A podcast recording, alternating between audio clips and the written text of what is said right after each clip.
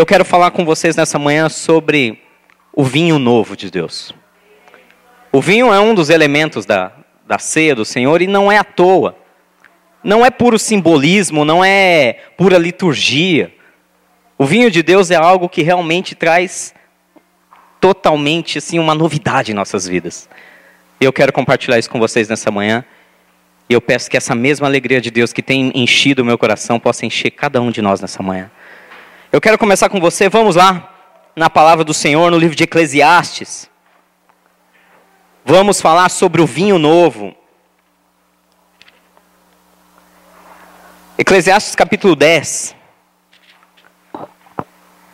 Obrigado, Espírito Santo.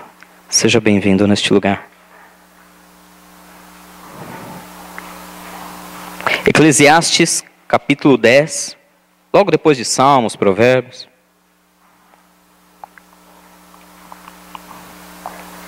Aqui nós vemos uma das principais alegorias do vinho dentro da palavra de Deus. A palavra de Deus nos ensina que o vinho ele tem vários vários significados, mas o mais importante deles, a semelhança comparado com o sangue, Jesus quando ele foi na última ceia, quando ele estava pronto para se entregar, quando ele estava pronto para entregar a sua vida em favor dos nossos pecados, ele fala para os discípulos e ele compara ele compara, olha, esse vinho que vocês vão tomar agora na ceia, ele é o meu sangue. Ele simboliza a vida que eu entrego por vocês. Da mesma maneira que o vinho simboliza a vida, em toda a extensão da palavra de Deus, ele é associado com o motivo da alegria. O pastor Jairo, quando estava abrindo o culto aqui, algo do Espírito, nós não, não combinamos o que nós vamos pregar ou falar, ele estava abrindo o culto e orando e falando exatamente isso: que o Senhor é a nossa alegria. E eu não tenho dúvida que aquilo que ele profetizou abrindo o culto vai se cumprir hoje, que Deus quer renovar a alegria nos nossos corações, a alegria de andar com Deus, a alegria da salvação, a alegria do renovo espiritual. Deus quer que nós andemos de cabeça erguida, jubilando, glorificando o nome dele. Temos sim lutas, temos abatimentos, temos rotinas às vezes estressantes, mas Deus quer renovar a nossa alegria nessa manhã. E uma dessas provas está aqui no livro de Eclesiastes, capítulo 10, versículo 19, que diz assim: que o banquete, a fartura, é, é feito para divertir, e o vinho torna a vida alegre. Mas isso tudo se paga com dinheiro. O que nós vemos aqui, este homem de Deus inspirado pelo Espírito Santo dizendo, é que justamente o vinho tem essa simbologia da alegria. Nós sabemos, basta tomar uma garrafa inteira vai ficar bem alegrinho. não que devo fazê-lo. Mas não é só pela embriaguez. O vinho sempre foi associado por todas as, as culturas que, que descobriram, até aqueles que cultivavam a uva, a aquele momento, justamente eles usavam o termo do mosto? Que era aquele, eh, não somente era o prazer do paladar, mas principalmente daquela alegria que dava de ficar mais solto. Lógico, não vamos entrar em detalhes, não vamos agora querer discutir questão de álcool, não. Nós sabemos que a nossa sociedade perdeu o controle. A sociedade perdeu o controle com relação às bebidas. Então, ah, o camarada vai, trabalha estressadamente de segunda a sexta-feira, chega sexta-feira, seis horas da tarde, ele só quer reunir com os amigos do trabalho, ir para o famoso happy hour, tomar todas que tem direito por quê? Porque assim ele esquece os problemas. É assim ou não é? Só que o vinho que nós estamos falando não é esse. O vinho que nós estamos nos referindo nessa manhã não é esse vinho que te deixa embriagado, que te deixa ébrio, a ponto de não se lembrar dos problemas, a ponto de ficar solto, de falar o que pensa. Não é desse vinho. Nós estamos falando do vinho novo. O vinho do Espírito Santo atuando na sua vida através de Jesus Cristo. Não é o vinho velho. Não é aquele vinho velho que nós buscávamos. As nossas soluções ou nossas afogávamos nossas mágoas. Nós estamos falando de um vinho novo. O vinho é sinônimo de alegria. A falta dele, por sua vez, a falta dele, por sua vez, a palavra de Deus nos ensina que é associado com a tristeza. Nós vemos os profetas, por exemplo, se você for lá em Isaías, capítulo 24, nós vemos os profetas associando a perda da produção de vinho com a perda da alegria da nação ou da cidade. Isaías capítulo 24. Lá no versículo de número 11. Versículo 10, volta um pouco. Isaías 24, 10. Está falando justamente sobre como a cidade está vazia. A cidade vã está em ruínas. A entrada de cada casa está fechada. Versículo 11: Nas ruas clamam por vinho, e toda a alegria chegou ao fim. Toda celebração foi eliminada da terra. Lembrando que eu estou usando a nova versão internacional, então talvez esteja um pouco diferente de alguma tradução, mas o sentido e o significado é o mesmo. Ou seja, o profeta Isaías associa que quando o vinho cessou, a tristeza chegou na cidade, a alegria acabou.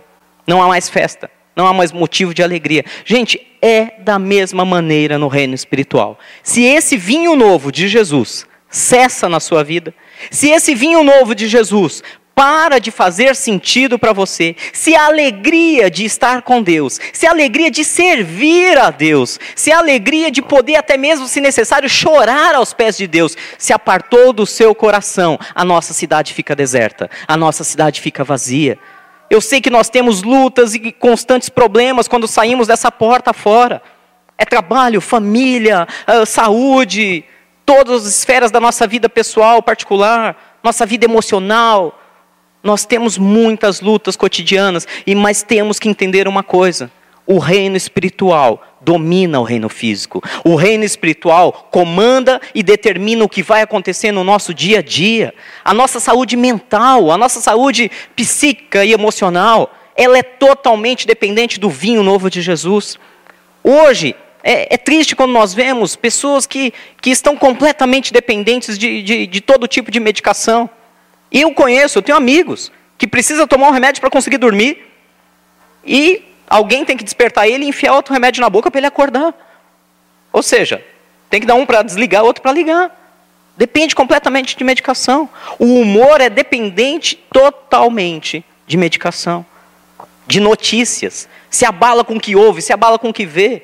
Assiste o jornal, meu Deus, essas épocas então, né? Essas épocas que a mídia está para lá de desacreditada, cada dia é mentira em cima de mentira, uh, uma confusão política, uma briga política. Quem vai pagar o preço são sempre o povo, é sempre o povo. Diante de uma crise política que nós enfrentamos, vem a mídia e diz que a crise não é só política, é econômica, que tudo está quebrando, que tudo está sendo destruído. E aí o medo toma conta, e toda aquela coisa que vocês estão vendo aí na TV. E aí todo mundo fica com medo, todo mundo esconde, ninguém investe, ninguém compra, e aí segura a economia. E fica isso aí que vocês estão passando, talvez com dificuldades nas suas respectivas áreas de trabalho. Da onde vem tudo isso? Vem justamente porque o inimigo das nossas almas, ele tem focado em tirar o vinho novo das nossas vidas. Pastor, então isso quer dizer que se eu for cheio da alegria de Deus, pode até ter a maior queda, a maior quebra da bolsa de todos os tempos. E Deus vai cuidar de tudo? Vai cuidar de tudo. Eu estou te afirmando, Ele vai cuidar de tudo. Ele sempre cuidou. Ele sempre cuidou. Por mais momentos difíceis que. Vamos, pegar vocês que já têm muitos anos caminhando com Deus. Por mais lágrimas que vocês derramaram, quando foi que vocês passaram fome? A palavra de Deus é tão sincera. Nunca vi um justo ou a sua descendência mendigar o pão. É verdade ou não é? Se cumpre ou não se cumpre? Se cumpre. Pastor, a coisa está muito feia. Olha, está complicadíssimo. Sim. Mas você está aqui. Ebenezer, né? A palavra de Deus fala: até aqui nos ajudou o Senhor. Você acha que Ele vai te deixar na mão mesmo?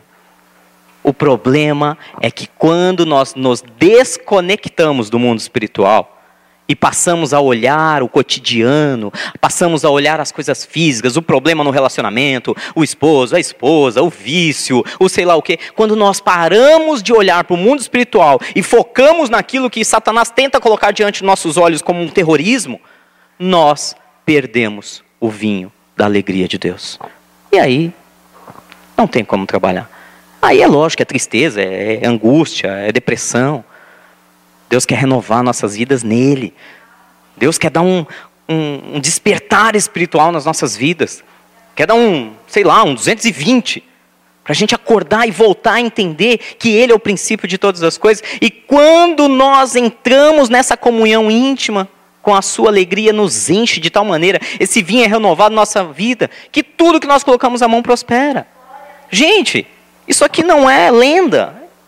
Não é só um livro histórico, além de ser um livro histórico que conta toda a história do povo de Israel no Velho Testamento, não é uma lenda. É um livro que mostra a realidade do mundo espiritual trazendo à tona no físico. Você vê, quantas histórias você vê?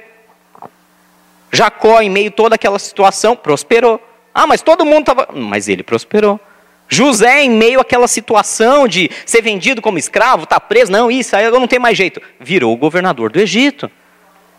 Deus é aquele que cumpre as suas promessas. Mas precisamos tomar um pouco mais desse vinho novo de Deus hoje. Ele fala que também lá no livro de Jeremias, outro profeta, um pouco mais adiante, Jeremias também faz a mesma referência, Jeremias 48. Ele fala que ele compara o fim do vinho com o fim da alegria. Jeremias 48. Um pouco mais à frente, Isaías, Jeremias.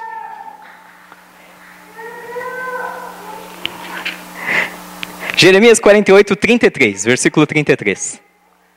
Diz assim: A alegria e a satisfação se foram das terras férteis de Moabe interrompi a produção de vinho nos lagares. Ninguém mais pisa as uvas com gritos de alegria. Embora haja gritos, não são gritos de alegria. Está dizendo que ele interrompeu a produção das uvas, pararam de pisar as uvas no lagar e transformá-la em vinho. E hoje não existem mais aqueles brados de alegria enquanto as pessoas estavam preparando o vinho. Hoje existem brados, existem gritos, mas são de dor, de tristeza, de angústia. A palavra de Deus está o tempo todo comparando a nossa alegria com o vinho. E não é à toa, não existe nenhum versículo na palavra de Deus que está ali por acaso. Curiosamente, depois que Jesus passou pelo batismo com João, depois que ele foi levado pelo Espírito ao deserto, ele retornou. Qual foi o primeiro lugar que a Bíblia cita que Jesus estava? Numa o quê? Numa festa de casamento. Vamos lá? Lá no livro de João, capítulo 2, Evangelho de João, capítulo 2. Algumas pessoas falam, puxa, Jesus devia ser um, uma pessoa completamente austera, fria, não participava de nenhum tipo de celebração. Não. Logo depois que ele foi que o Espírito Santo veio sobre a vida dele. Ele saiu caminhando, chamou os discípulos e o primeiro lugar para onde ele foi, que a Bíblia cita, foi uma festa de casamento. Então vamos lá, João capítulo 2 é, fala sobre as bodas, né, ou o casamento em Caná da Galiléia. João capítulo 2, versículo 1, acompanha comigo, diz assim: No terceiro dia, houve um casamento em Caná da Galiléia. A mãe de Jesus estava ali e Jesus e seus discípulos também haviam sido convidados para o casamento. E tendo acabado o vinho, a mãe de Jesus lhes disse: Eles não têm mais vinho. E respondeu Jesus: Que temos nós em comum, mulher? A minha hora ainda não, não chegou. Mas sua mãe disse aos serviçais: Façam tudo o que ele lhes mandar. E ali perto haviam seis potes de pedra do tipo usado pelos judeus para as purificações cerimoniais. Em cada pote cabiam entre 80 e 120 litros. Algumas traduções pode estar escrito que haviam ali ah, seis metretas. Metretas é justamente um, um, uma, um, pote de pedra que eles usavam para purificação, que cabia aí aproximadamente ah, de 20 a, a, a, de 20 a 30 litros, se eu não me engano, cada um. Não, não se tem ao certo a medida exata. Ou seja, seis potes com cerca de 100 a 120 litros cada um. Nós estamos falando aí de pelo menos 500, 600 eh, litros a, até 960 litros de vinho. É muito vinho. Disse Jesus aos seus servi aos serviçais: Encham os potes com água. E eles encheram até a borda. Então lhes disse: Agora levem um pouco ao encarregado da festa, ou ao mestre de cerimônia. E eles assim o fizeram. Versículo 9. E o encarregado da festa provou a água que fora transformada em vinho, sem saber de onde esta viera, embora o soubessem os serviçais que haviam tirado a água. Então chamou o noivo e disse, versículo 10: Todos servem primeiro o melhor vinho, e depois que os convidados já beberam bastante, o vinho inferior é servido. Mas você guardou o melhor até agora. E este sinal milagroso em Caná da Galileia, o que está escrito aí? Foi o primeiro que, milagre que Jesus realizou. E revelou assim a sua glória, e os seus discípulos creram nele. Você acha que é coincidência essa palavra? Foi o primeiro milagre que Jesus realizou. No meio de uma festa, no meio de uma família celebrando a união, acabou o vinho. Acabou a alegria. Acabou o motivo de celebrar. Às vezes, no nosso relacionamento pode chegar a um ponto desse. Às vezes você lá naquilo que você tem dedicado anos da sua vida profissional, pode ser que o vinho tenha se esvaído. Você perde até o prazer, pensa até em mudar de área. Depois de mais de 20, 30 anos dedicado a uma coisa, você fala, vou, vou fazer outra. Talvez você tenha esse problema até na própria vida espiritual. Depois de anos de evangelho, fala, olha, a igreja para mim já não, não preenche, não me alegra mais. Acabou o vinho, acabou a alegria. Talvez você se tornou o, um cristão não praticante. Porque acabou o vinho. A culpa não é sua. O vinho acaba. As pessoas consomem, uma hora tem que acabar. As pessoas, os problemas, consomem, às vezes, nosso relacionamento, seu relacionamento. Consomem sua vida espiritual. Consomem a sua comunhão com Deus. Vai sendo consumido pelas lutas diárias. O seu vinho, a sua alegria vai sendo consumido e chega uma hora que ele pode se esgotar. A grande diferença é que, em meio a essa festa, Jesus não estava ali de coincidência. Jesus não estava ali de, como o pessoal fala no, no cotidiano, não estava ali de bicão. Diz a palavra que Jesus foi convidado para aquela festa. Ele foi convidado para aquele casamento. A partir do momento que ele recebeu um convite oficial para entrar naquele lugar, as pessoas deram a liberdade para que ele pudesse fazer o milagre. Jesus é um cavalheiro. Você acha mesmo que ele entraria numa festa de penetra? Você acha mesmo que ele vai entrar na nossa vida de maneira uh, sorrateira? Diz a palavra de Deus no livro de João, capítulo 10, versículo 9 e 10, que só tem um que não entra pela porta de maneira convidada. Existe um que é o ladrão, que é Satanás. Diz que ele veio para roubar, matar e destruir, e ele não entra pela porta, ele é salteador, ele entra pela janela, ele entra por onde ele conseguir, ele não pede licença, ele invade as nossas vidas. Agora Jesus não. Jesus, e diz ainda lá em Apocalipse capítulo 3, versículo 20, a mesma coisa: Eis que eu estou à porta e eu bato. Se alguém ouvir a minha voz, se alguém abrir a porta e deixar eu entrar, nós cearemos juntos. Jesus foi convidado para aquele lugar. Meu irmão, o que eu estou tentando te dizer, não importa que situação está o teu vinho, a tua alegria hoje. Você convidou Jesus para entrar aí dentro? Fique em paz. Se o vinho acabar, ele renova. E não é pouco não, hein? Já pensou 600 litros? Que festa era essa, Jesus? 600 litros de vinho. Vocês conseguem ter ideia? Eu não tenho noção. Eu nunca participei de um casamento judaico. Mas quem já participou fala que é uma das coisas mais fantásticas do mundo. São não sei quantos dias de celebração. Se eu não me engano, sete dias de celebração. Assim, seguido, a festa não para. Uma semana inteira. O pessoal acorda, dorme e continua na festa. 600 litros no mínimo de vinho. Era água, transformou em vinho. O primeiro milagre que Jesus quer fazer em nossos corações é trazer alegria de volta para eles. Se você não, não tem prazer em andar com Deus ou com a sua família, de que adianta? Gente, não é à toa. Eu não estou falando isso só porque eu quero. Já faz, se eu não me engano, desde que eu voltei de férias, Deus está me insistindo nessa coisa do fogo, da paixão, da alegria, do prazer de andar com Deus. Está se perdendo isso. Desculpe a sinceridade, hoje eu preciso dizer isso para vocês. Igreja muitas vezes está se tornando um sinônimo de uma. Difícil dizer isso, mas. É uma porta que eu entro, dou uma carga rápida na bateria e volto para casa para mais uma semana. E ah, meu Deus, e lá vem a segunda-feira. Ainda bem que igreja é no domingo o culto, porque a segunda, a segunda é o pior dia. Eu tenho que estar com a carga um pouquinho mais alta para segunda-feira. Deus quer mudar esse conceito. Ele quer que a nossa reunião, não é à toa que ele falava às vezes lá no Velho Testamento que ele estava abominando as reuniões solenes, os cultos, porque as pessoas se reuniam por liturgias, por práticas religiosas vazias. Nós estamos aqui porque nós dependemos de Deus. Nós estamos aqui porque nós precisamos do vinho novo, precisamos do Espírito Santo na nossa vida, precisamos ter prazer em andar com o Senhor, precisamos ter prazer quando nós vemos tudo ao nosso redor colaborando para a glória dele. Mas como nós fazemos isso? Do nada. Não tem como. Você depende de um ingrediente externo. Você depende de um fruto que não é gerado aqui dentro.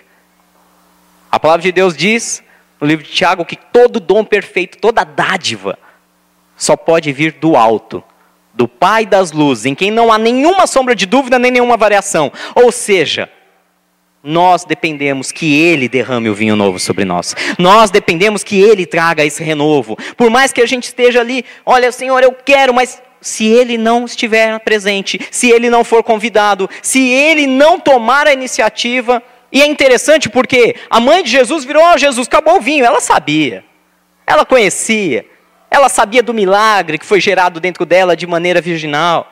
Ela sabia o poder que estava nas mãos dele. Ela sabia que ele podia renovar a alegria daquela festa. E ele falou: Mas mulher, ainda não, não é o tempo. Não está na hora. Ainda bem que ela insistiu. Insista também. Insista. Mesmo que. Fala, Jesus, eu sei que talvez não seja nem na hora, mas renova esse vinho. Faz esse milagre. Transforma essa água faz um vinho novo em nossas vidas. Foi o primeiro milagre que Jesus fez, que está registrado na palavra. Tem que ser a renovação. Lembra dos primeiros dias? Quem, quem é que se lembra dos primeiros dias com Jesus? Aqueles primeiros de todos. Aqueles, aquela, aquela coisa que fala, a ponto da tua família fugir de você. Fala, lá vem. Lá vem. Meu Deus, de novo não. De novo não. Quer ver vir falar de Jesus? Por quê? Que a gente não se contém. A gente se torna até chato mesmo, é um fato. Não vamos ser hipócritas e dizer que não. A maioria de nós se tornava muito, mas muito irritante e chato, porque a nossa alegria era tanto, o nosso, a nossa nova descoberta, o nosso novo prazer de ter um contato íntimo, real, verdadeiro, não é só de historinha, com Deus era tão grande, a ponto da gente querer espalhar essa alegria para todos. O vinho novo de Deus. E aí o tempo passa e a gente vai murchando, vai empurrando, vai entrando na rotina, vai entrando naquela coisa. Olha o que diz a palavra de Deus, lá no livro de 2 Coríntios, que é necessário.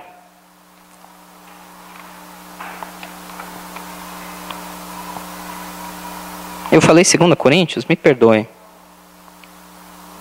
Volte um pouco, é Mateus ainda. Estou feliz demais com isso. Estou empolgado. Mateus capítulo 9.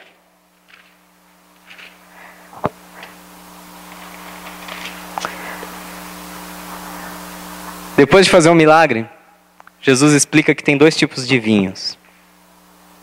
Grosseiramente. O novo e o velho. Não importa se é um Sauvignon, se é um sei lá o quê, um Cabernet e assim vai. A questão é: é o vinho novo? É o vinho velho?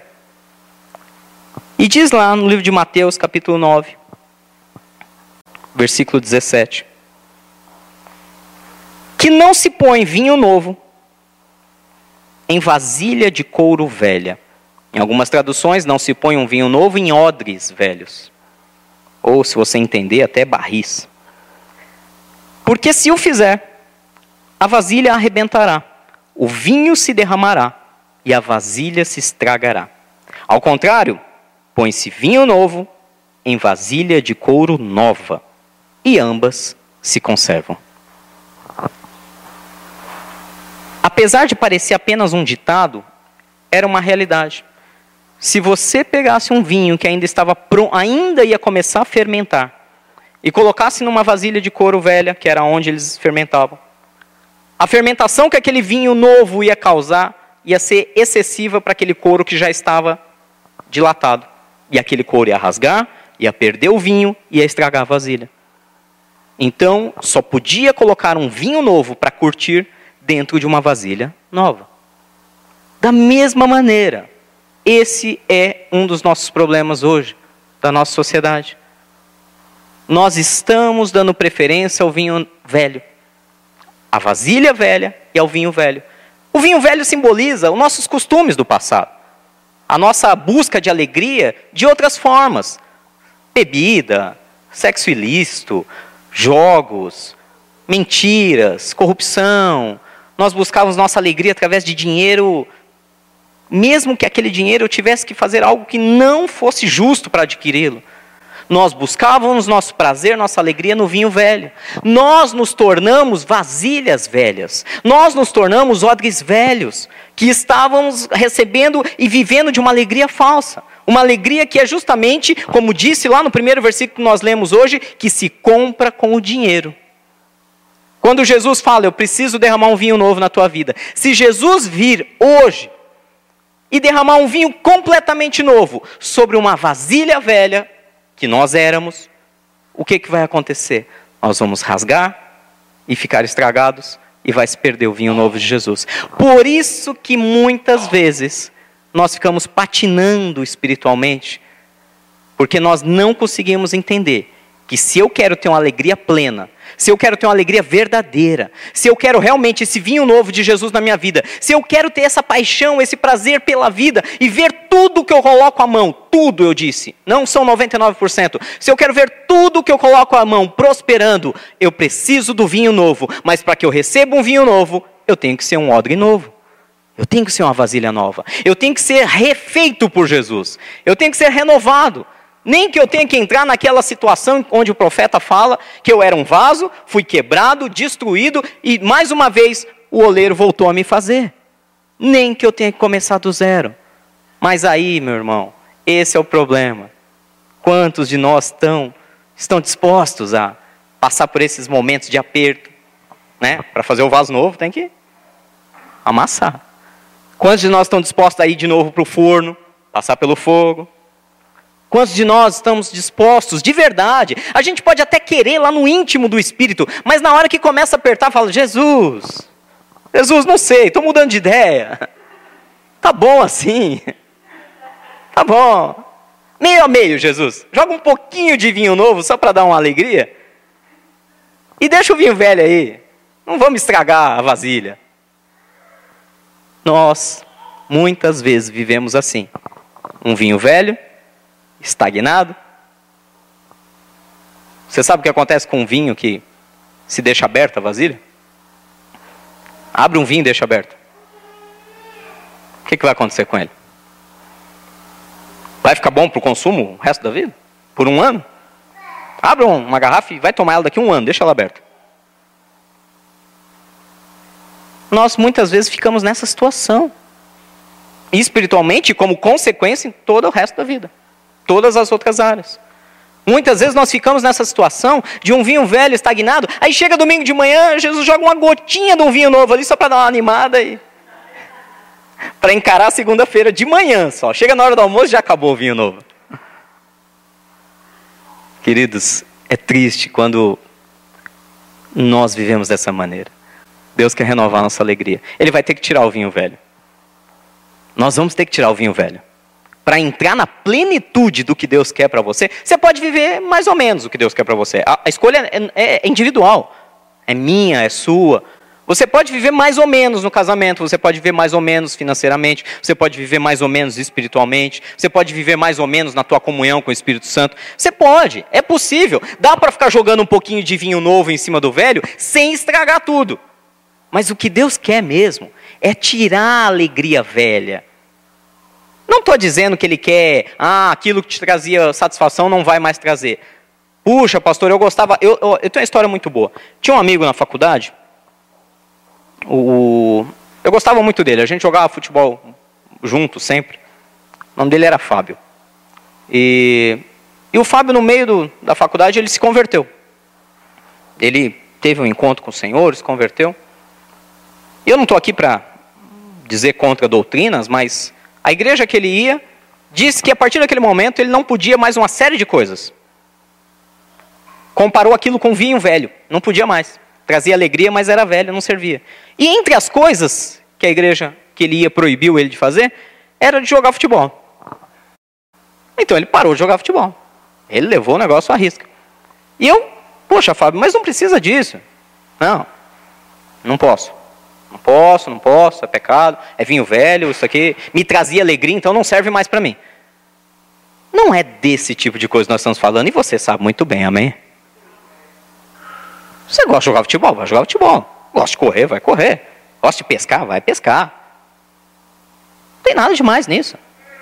Não são dessas alegrias que são proibidas, porque são vinhos velhos, que se compram com dinheiro e que podem trazer destruição na nossa vida. Nós, você, cada um de nós sabemos muito bem de que vinho velho nós estamos falando.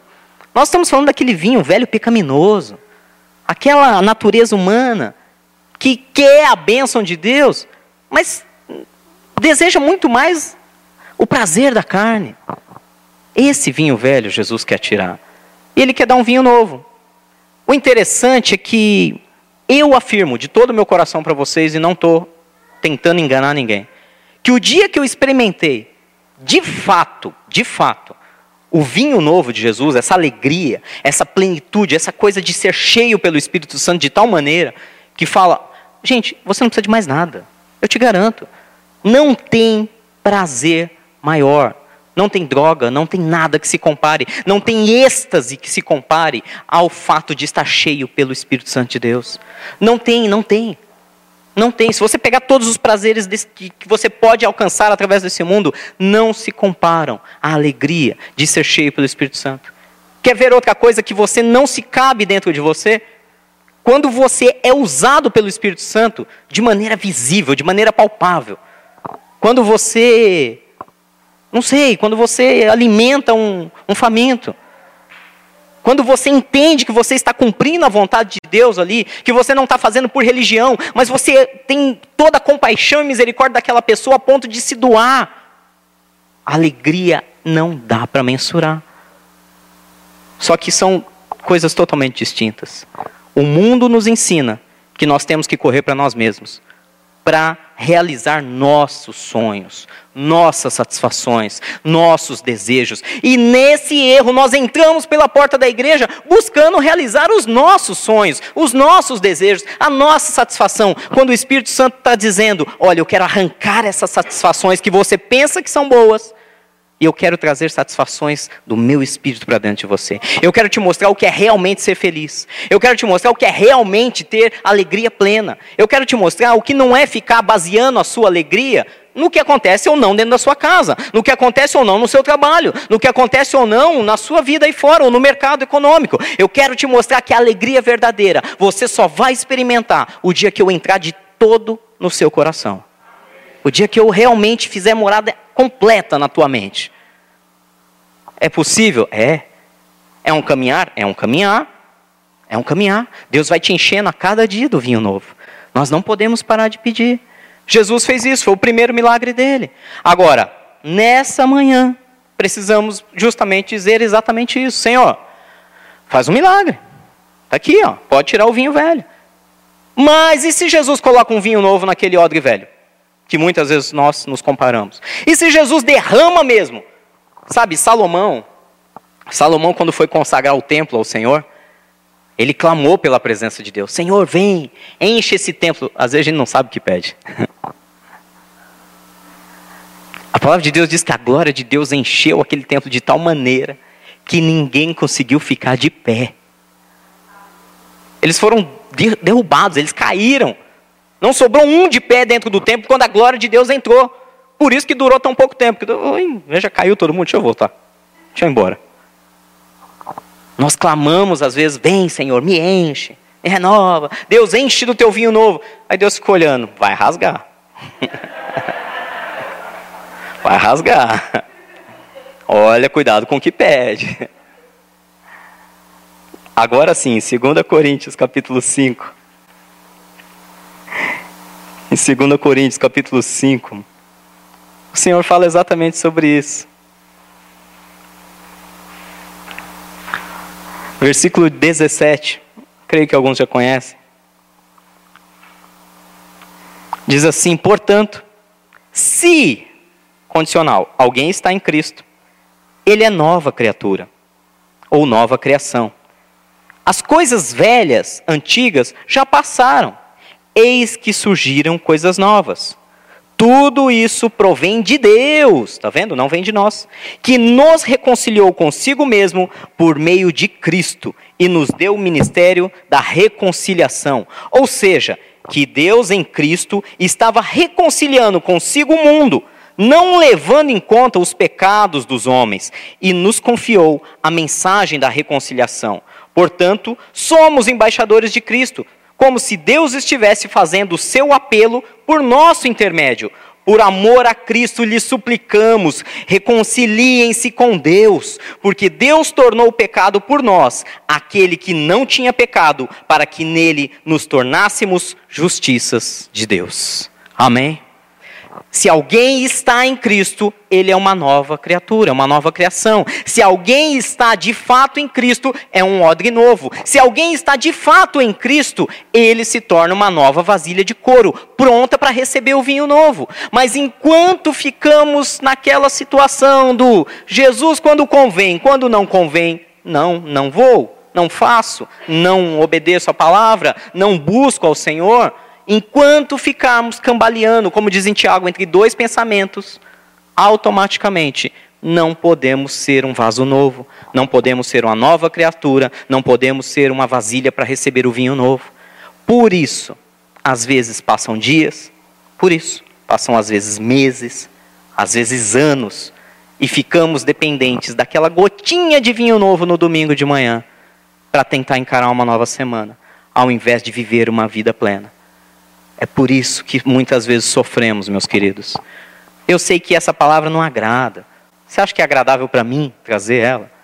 Eu sei que essa palavra não é aquela palavra que emociona, que. Ah! Eu sei disso. Mas é a verdade.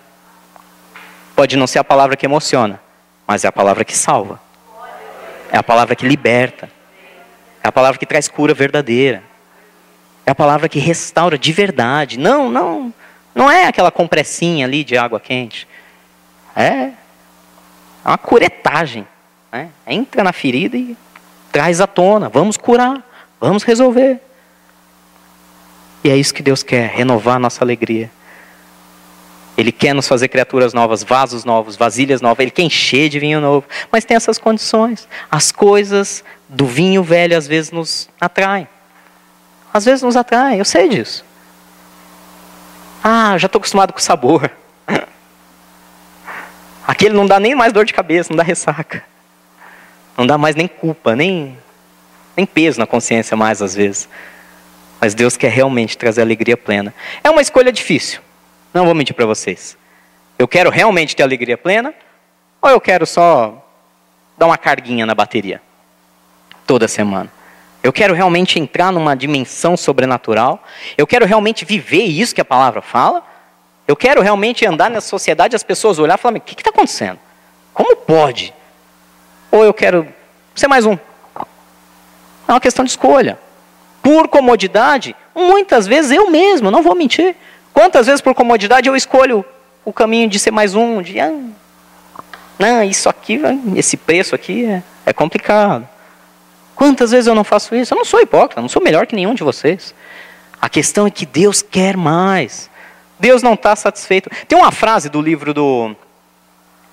Oh, Jesus, como que era o nome dele? Simplesmente como Jesus. Quem é o autor? Ah, o livro chama Simplesmente como Jesus. Estou tentando lembrar o, o, nome do autor.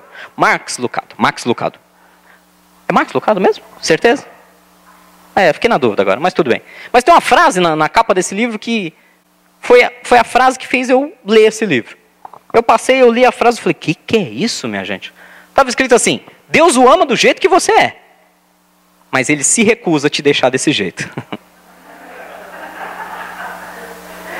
Ele te ama, do jeito que você é, exatamente como você é, ele te ama. É incondicional o amor dele. Mas ele se recusa que você continue assim o resto da vida. Ele quer que você seja, aí vinha o título do livro, simplesmente como Jesus. Ele quer derramar vinho novo em nossas vidas. Não é à toa que essa mesa e esse vinho, essa ceia está posta hoje diante de nós. Ele quer renovar.